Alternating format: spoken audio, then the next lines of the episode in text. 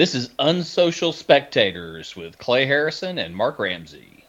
And you can find us at unsocialspectators.com and also at Unspectators on Twitter. Welcome to episode 37 of Unsocial Spectators. Hey now. Hey now. How's it going? Oh, it's going good. Yeah? Just had lunch? Yeah, I had a pepperoni jalapeno on a pretzel roll. Really good. Oh, the pretzel roll sounds so fucking good. Yeah, it was like this big, and I cut it in half, and I make my own pizza sauce. So every day I have pizza for lunch, I put it on. You're breaking up real bad. Yeah. Well, not here. I put it on toast and all kinds of stuff. So. All right. You broke up a little bit in there, so I was kind of losing you. It was going in and out. Yeah, it says the connection's unstable, but I'm hard wired in, so I don't know what's going on. Yeah, same here. What the fuck? Yeah, there was a low of that last week too, so. Okay, well, thought I had everything shut off that I could, but anyhow, we'll be a little slow today. Yeah. It's recording everything fine on this side, so okay. That's good. So this week we're going to talk about our films from 1992. So what did you watch? I watched Singles by Cameron Crowe. It was one I didn't own, and then I went ahead and had Shelby pick me up a copy at Half Price Books. Great soundtrack. I mean, it's a Cameron Crowe film, so it's always going to have a great soundtrack. Uh-huh. But then I've kind of determined that, like, for a point, like, Cameron Crowe was kind of telling the Gen X story for a while. You know, he did Fast Times and The Wildlife and this. And then he would just go on to do, like, weird shit like Vanilla Sky and stuff next. So he got away from telling simple rom-com stories to telling weird-ass Tom Cruise movies. Yeah, I really like Vanilla Sky. It's a cool flick, you know. Yeah, but Singles is just like a romantic comedy of pre-grunge era bands. Like, they were sitting on this film for a while before they released it, and like Nirvana hadn't even like dropped their big album at the time. So like you had this band Pearl Jam that was in the movie, but like hadn't broken big, and so it was just sitting there until grunge hit, and that's when the studio decided to drop the album, because they even were going to change the name of the movie from Singles to Come As You Are, you know, from Nirvana. Oh, okay. Yeah, it just you know, it's Campbell Scott, Kira Sedgwick, and then I noticed like how many of these people were like related to famous people. Like I didn't realize Campbell Scott's granddad was what's his name? Why did I draw a blank? George C. Scott. Oh, okay. And Kira Sedgwick's related to Edie Sedgwick, like the it girl from the 60s. And yeah, she comes from a very rich family. Yeah. Are you there? You were frozen again. Sorry. Yeah, you were frozen too. So, damn it. Well, and then of course the biggest,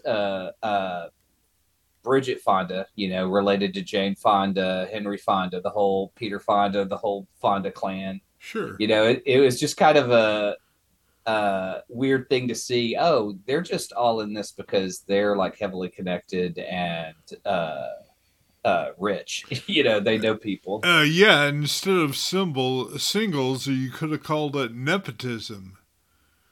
Yeah, exactly. I was like kind of curious because Cameron Crowe had done so well. Like, did he have like famous parents? And he didn't. Like, his dad was like a real estate agent and shit.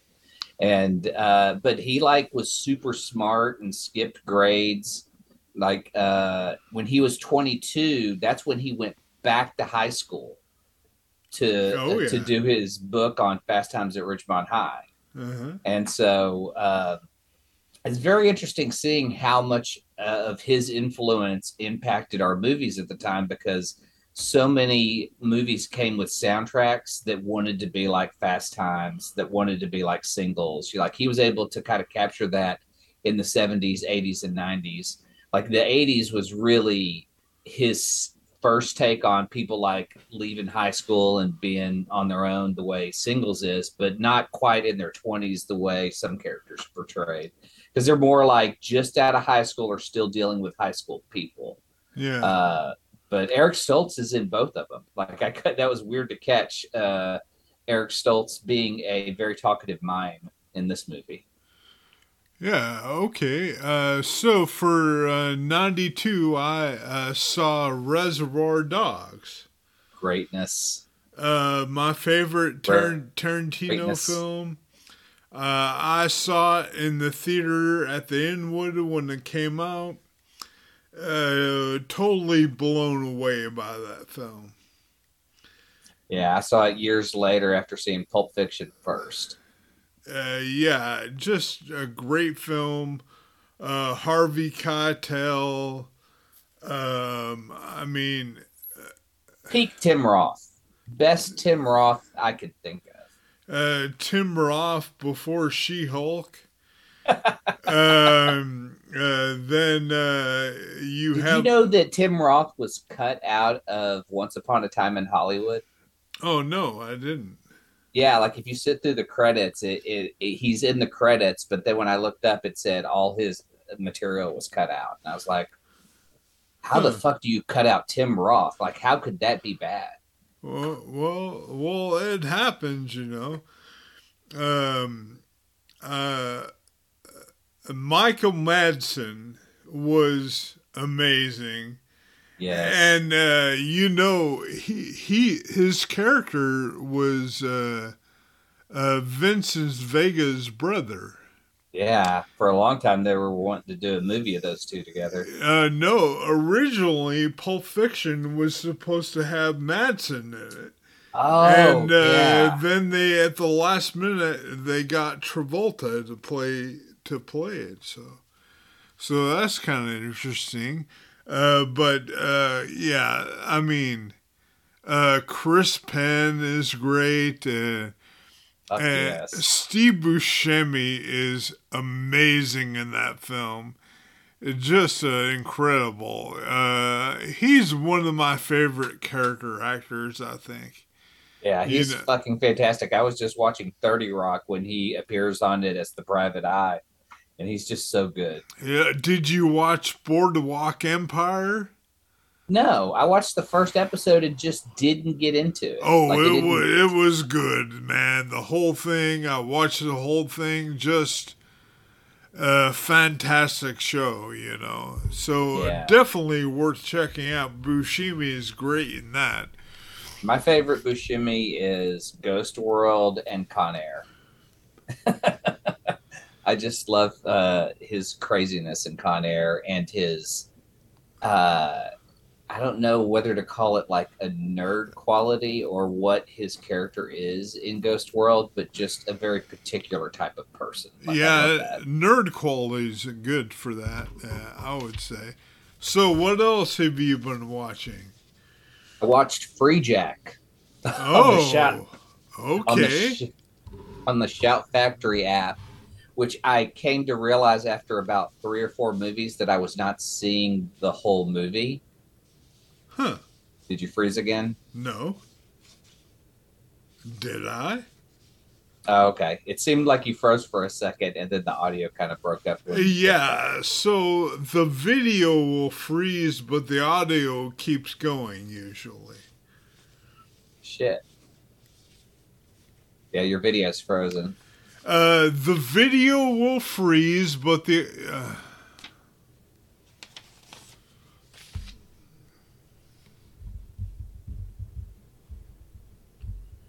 There you are. Okay, we're back. I'm going to turn my video off because maybe that's what's causing the lag. That's fine. Okay. Do you want me to turn mine off? Oh, it doesn't matter. Either way. Here, I'll turn it off. Okay, that's fine. Yeah, technical difficulties, but yeah, I installed the Shout Factory app like you suggested, so I've just been watching a bunch of random stuff on there. But I put on Free Jack, and then all of a sudden it like went into another movie, like an hour in, and I didn't catch it. Like I was like, wait a minute, what was the ending to Free Jack? Because it's so bad. I mean, it's just a movie about people taking people's bodies from the past, the moment before they die, so that they can use their bodies in the future. Because everyone in the future that's like poor, they already have like radiation sickness and lung problems, like they're affected by the environment. But there are mega rich people who are trying to beat death, and so they steal race car driver Emilio Estevez's body to go into the future. But he gets away before they're able to take him over, so he's a free jack. And that free jacks are evil, and they're bad because everybody wants them. So there are people looking for them. I can't believe I paid to watch this in a theater and then wasted more time watching it at home because it's so bad. And I'm watching Rene Russo, who's like maybe a foot taller than Emilio Estevez in this movie, and it makes him look awkward as the hero. But then you also have Mick Jagger, who's the villain in it, who's pretty awesome. I mean, it's weird. Rene Russo is like the love interest in this, but then Anthony Hopkins is like the big bad, and I'm like, but they're also in Thor together as a couple. I thought I was like tying everyone together through other works that they had. That was the one that stood out the most, but. Wow, Free Jack was just like how I was surprised that they could get it made. But I guess if you had Anthony Hopkins, Emilio Estevez, and Mick Jagger, that was anything you could throw any script at it and they'd make that movie. Sure. Yeah, I remember seeing it. It wasn't that good, but it was, it was definitely a movie. It's weird to watch this and go, we're about 7 years away from The Matrix. And the special effects in this are so fucking bad and terrible. You're just like when they erase him, like when they pull him out of time, they don't just make him disappear. They have like these really bad 32-bit blocks that kind of erase the moment. It's like it just looks so poorly done. Like, we're almost to The Matrix, people. Just hold on for a little bit longer. Yeah, so I watched Andor. What'd you think of Andor? I fucking loved Andor, and I thought the smartest thing about it was dropping 3 episodes, because the 3 episodes helped a lot. Yeah, it really... I'm excited about the series, because it's not real gimmicky, Yeah. I mean, you can kind of believe this guy's story. And plus, it's written by the guy who basically finished up Rogue One and fleshed out everything at the end. Troy Gilroy is the screenwriter who did Rogue One. But as some people may not know, like that script had a lot of problems. And he came in there and cleaned it up. And we got the movie that we got. So it's neat for him to take one of those characters and go back and tell his origin story of how he got radicalized. Yeah, I'm really excited about seeing what happens with that show. I'm glad there's no Baby Yodas, and I'm glad there's no Princess Leia's, This is the fucking adult Star Wars. This is like about real issues and what the Empire does to people. And the coolest thing is the look. Like I've said that this looks like Star Wars had a baby with Heavy Metal, Tron, and Blade Runner. Yeah, exactly. Really, really cool. So I started watching the 4th season of Atlanta. I'm really glad to get back to that. All the seasons have been great. Just a great show. So, and I saw American Psycho. Oh yeah, with Batman. Wow. Had you ever seen it before? No. And it was funny because it's set in 87 and it is total 80s movie. You know? Oh, yeah. Well, the soundtrack helps. Oh, yeah. His deep dive into, like, yuppie culture. It's amazing. Oh, it's so fucking good. And Christian Bale's so fucking good in it. Like, just... It's weird that voiceover works that well in that movie, but him getting ready and talking about his regiment. Yeah. Fuck, that's an iconic scene. Yeah, just a fucking great film. And I saw a movie that I have always wanted to see, House. Oh, the haunted house movie with William Catt. Yeah, not the Japanese version from 77, which is a fucking batshit. But this one is pretty batshit, you know. Yeah, it's very batshit. And what's weird is, like, I remember House and then House 2 being, like, very different films. Mm-hmm. And more people remember the first one because it just had so much cool shit in it. Yeah, you have Norm from Cheers and just a really cool film. I enjoyed that. And I'm watching the... third season of Reservation Dogs. Have you seen that? No, I have that on my to watch list. Man, such a good show, so fun.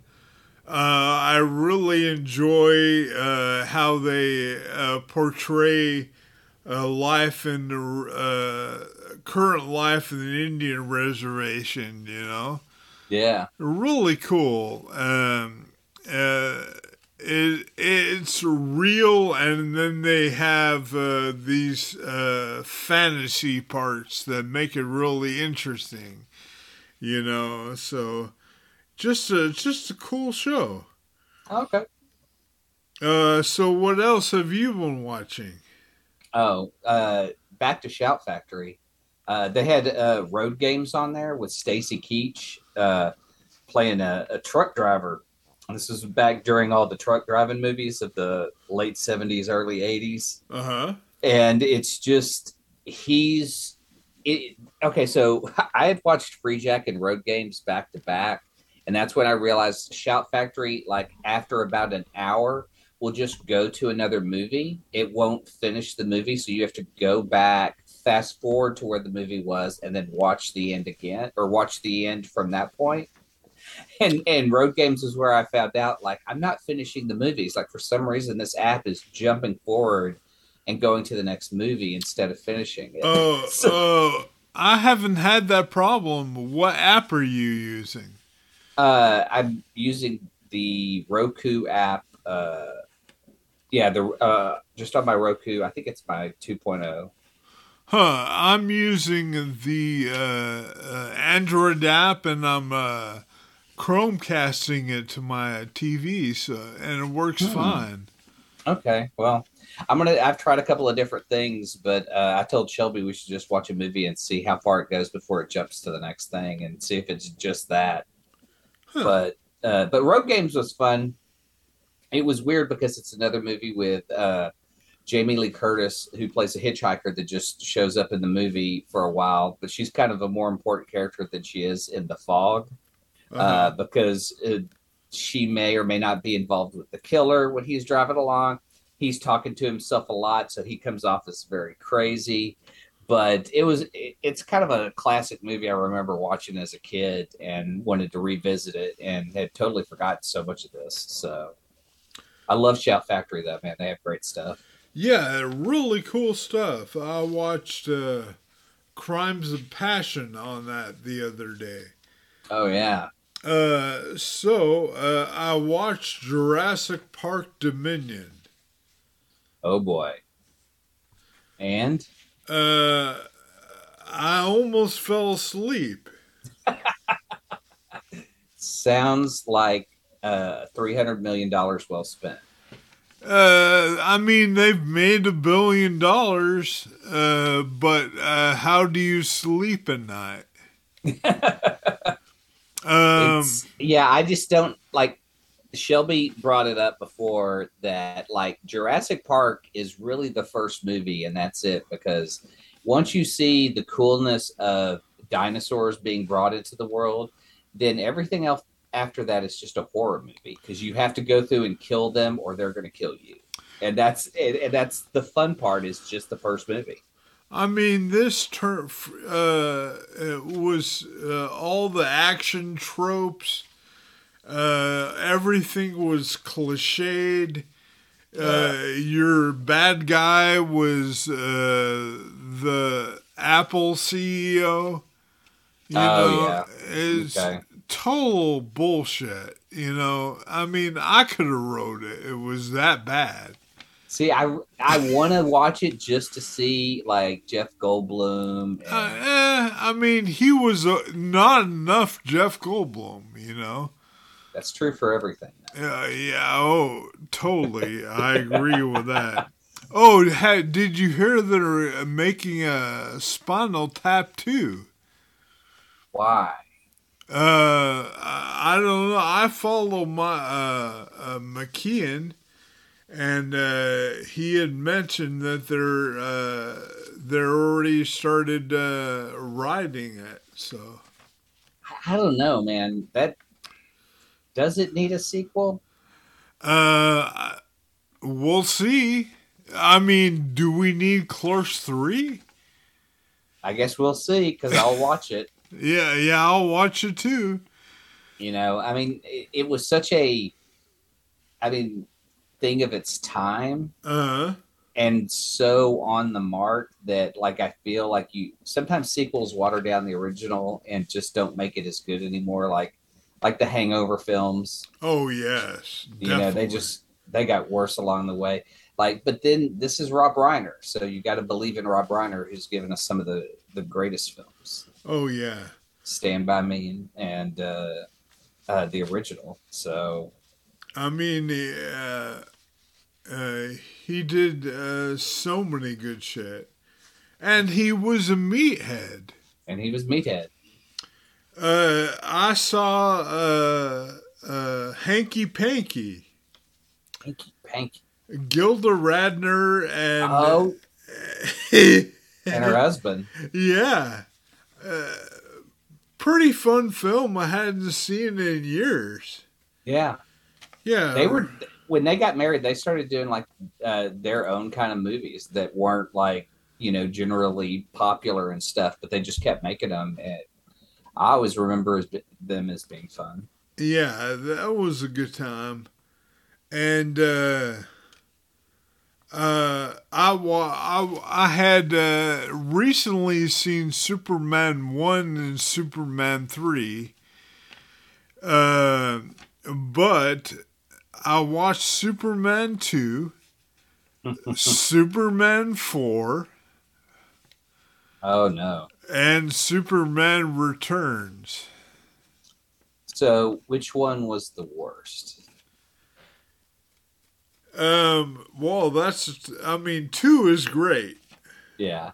2 is great. 4 is bad. Yeah, Quest for Peace is really, really bad. Like, I remember that coming out and going, you know, I would watch all the other Superman movies, but I don't think I'll ever watch that again. But Returns, boring, the timeline doesn't make any fucking sense.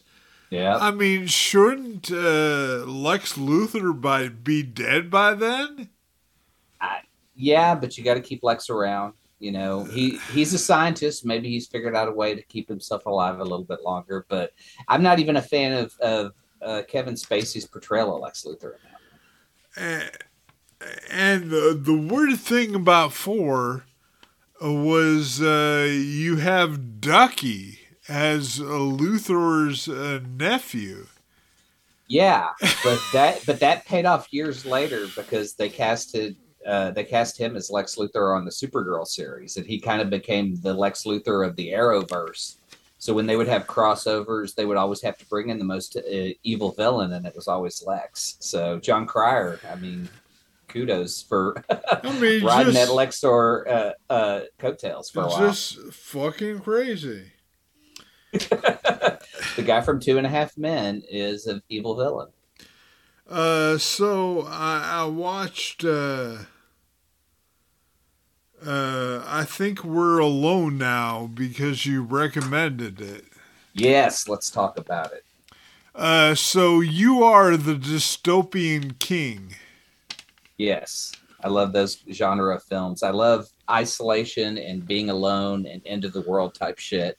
And this was like a really great depiction of it, I feel like, for Gen Xers. Because Peter Dinklage is a guy who has survived the apocalypse. It appears to be some sort of virus that just was airborne and just killed people like at the instant they caught it. And so, but he never got sick. And so he lives in a town that he goes through and pulls all the people out of their houses and then buries them. And he goes to the library and he seems to keep like track of things in the library, and that's kind of his post-apocalyptic life. I think he just has taken something and created a job to try to remember what was, and then somebody shows up. Yeah. So I felt like his comfortableness with the library and the things that he seemed to be attached to and fighting were very Gen X related. You know? Yeah, it was kind of an interesting film. Yeah, and Paul Giamatti shows up. Yeah, and he spoilers, he gets wasted by Eli Fanning. Yeah, so. That's where I see like a Gen Y connection, because like you've got these millennials that are like younger, but they're still having to deal with this boomer shit. And the way I tie the boomers to the survivors is when you see them, they're trying to live the way people lived in the 50s. Yeah. Like there's like the apocalypse is going on and they've rebuilt a section of the world only to like mow and water their yards, which is real fucking futile and stupid. And so what they've done since the apocalypse is, because everyone was kind of like what Peter Dinklage was doing, sitting in their own sadness and just kind of like he just was kind of dealt with being alone, because like Paul Giamatti even tries to focus on, you know, him being a small person, and it's just like, well, you know what it's like, and you know, like he's hinting at like things that his character may have had to overcome as being a small person. And but yeah, Elle Fanning shows up. She doesn't explain that there's a town, because then that would like freak him out a little bit. Yeah, she seems like she's embarrassed of it. Yeah. But that fucking scene when they show up is great. Like Paul Giamatti shows up with another woman, and they're claiming to be the parents of Elle Fanning. And that's the deal, is there have been survivors who have gathered to the city. They have, I guess, forcibly been put together as, quote, families to exist in this new world. But so many people are sad that the scientists have gotten together and figured out how they can wipe their minds of the sadness. So fucking weird, man. Yeah, because you see these scars on the back of their head that's like stapled closed. And at times it looks like they're almost like, when they're hooked up to the machines, like they're pulling a liquid out. Like it looks fucking painful and horrible. But Paul Giamatti is just so happy about it, because he's like, yeah, once we wipe the sadness away, we can like live happy in this nonsense of a future. You know, it's just weird, man. It's just fucked up. And so Peter Dinklage at the end, when he like goes and rescues her, I got the vibe that it was like, you know, fuck you and your future. I'll live in my sadness, you know? Yeah, exactly. I love that movie. I was just like, why did I not see this when it first came out? Yeah. It was fun. I had a lot of fun with it. For the end of the world. Yeah. Not too bad. So I watched The Black Phone. Oh, is that the Ethan Hawke movie? Yeah, really good. I started it, but I have not finished it. I forget what was hung up on my Roku, but yeah, it looked fucking fantastic, so no spoilers, please. Yeah, it's like a Stranger Things horror film without the fantasy. Oh, fuck. But it's really, really good, so I definitely recommend it. All right, I'm going to try to finish it this week then. And this morning, I watched Risky Business. Classic Tom Cruise. Man, I don't think you can make this movie today. Oh, no. No, I don't think so at all. A high school student hiring prostitutes for a giant house party, and he gets to have sex with one of them on a train. Yeah. I mean, if you show this movie to kids now who are think Tom Cruise is one way, and you watch him get stoned with hookers on a lake dock while his dad's porch goes into the water, you would just have to say, "What the fuck." Exactly. What the fuck? But yeah, so that's what I have been watching. Yeah, I only have one other film I watched this week, and it was on Tubi, In Search of the Last Action Hero. And it's a documentary following like action stars like Bruce Willis, Arnold Schwarzenegger, Sylvester Stallone, and the rise of the 80s action hero. And what it kind of morphed into from just the original, like Rocky, Rambo, Die Hard, Commando type films, into the action stars of today, like people who were inspired. Like Scott Adkins is like a huge action star, but most of his movies are pretty much just action based. They're not very plot driven very well. And he was inspired by Jean-Claude Van Damme. Like, he's like fucking loves his movies, and I love to see a fan talk about something that's inspired them to do it. So it just goes through all the genre changes, like Nick Cage becoming an action star in the early 2000s and the kind of films he was doing. It was just basically we got rid of the muscle man and just decided it could be an everyman, and that's why like a lot of the 2000 action films are actually kind of shitty. Uh-huh. They're just not the best, and I loved it. So if you kind of love that era of, or just love action films, it talks about the history and how we got to where we are today. And I think it was just on Tubi for free. Oh, that's cool. Now next week we're gonna see films from 1993, and speaking of action stars, I'm gonna see Cliffhanger. Oh, fuck. Okay. Good. I am going to take True Romance because I thought you were going to take it. No. Perfect. We've got Arnold and Sly. I think I may take a couple because Dazed and Confused is another Gen X film. I kind of want to see Groundhog Day for the Harold Ramis. Fuck. Yeah. Okay. I'm definitely down for True Romance because that is one of my favorites. Okay, and it is part of my famous Letterboxd list of people with characters with eye patches. Oh yeah, that's right. I forgot you put that list together. Yeah. Okay, we'll see you guys next week on the show. See ya. Bye-bye.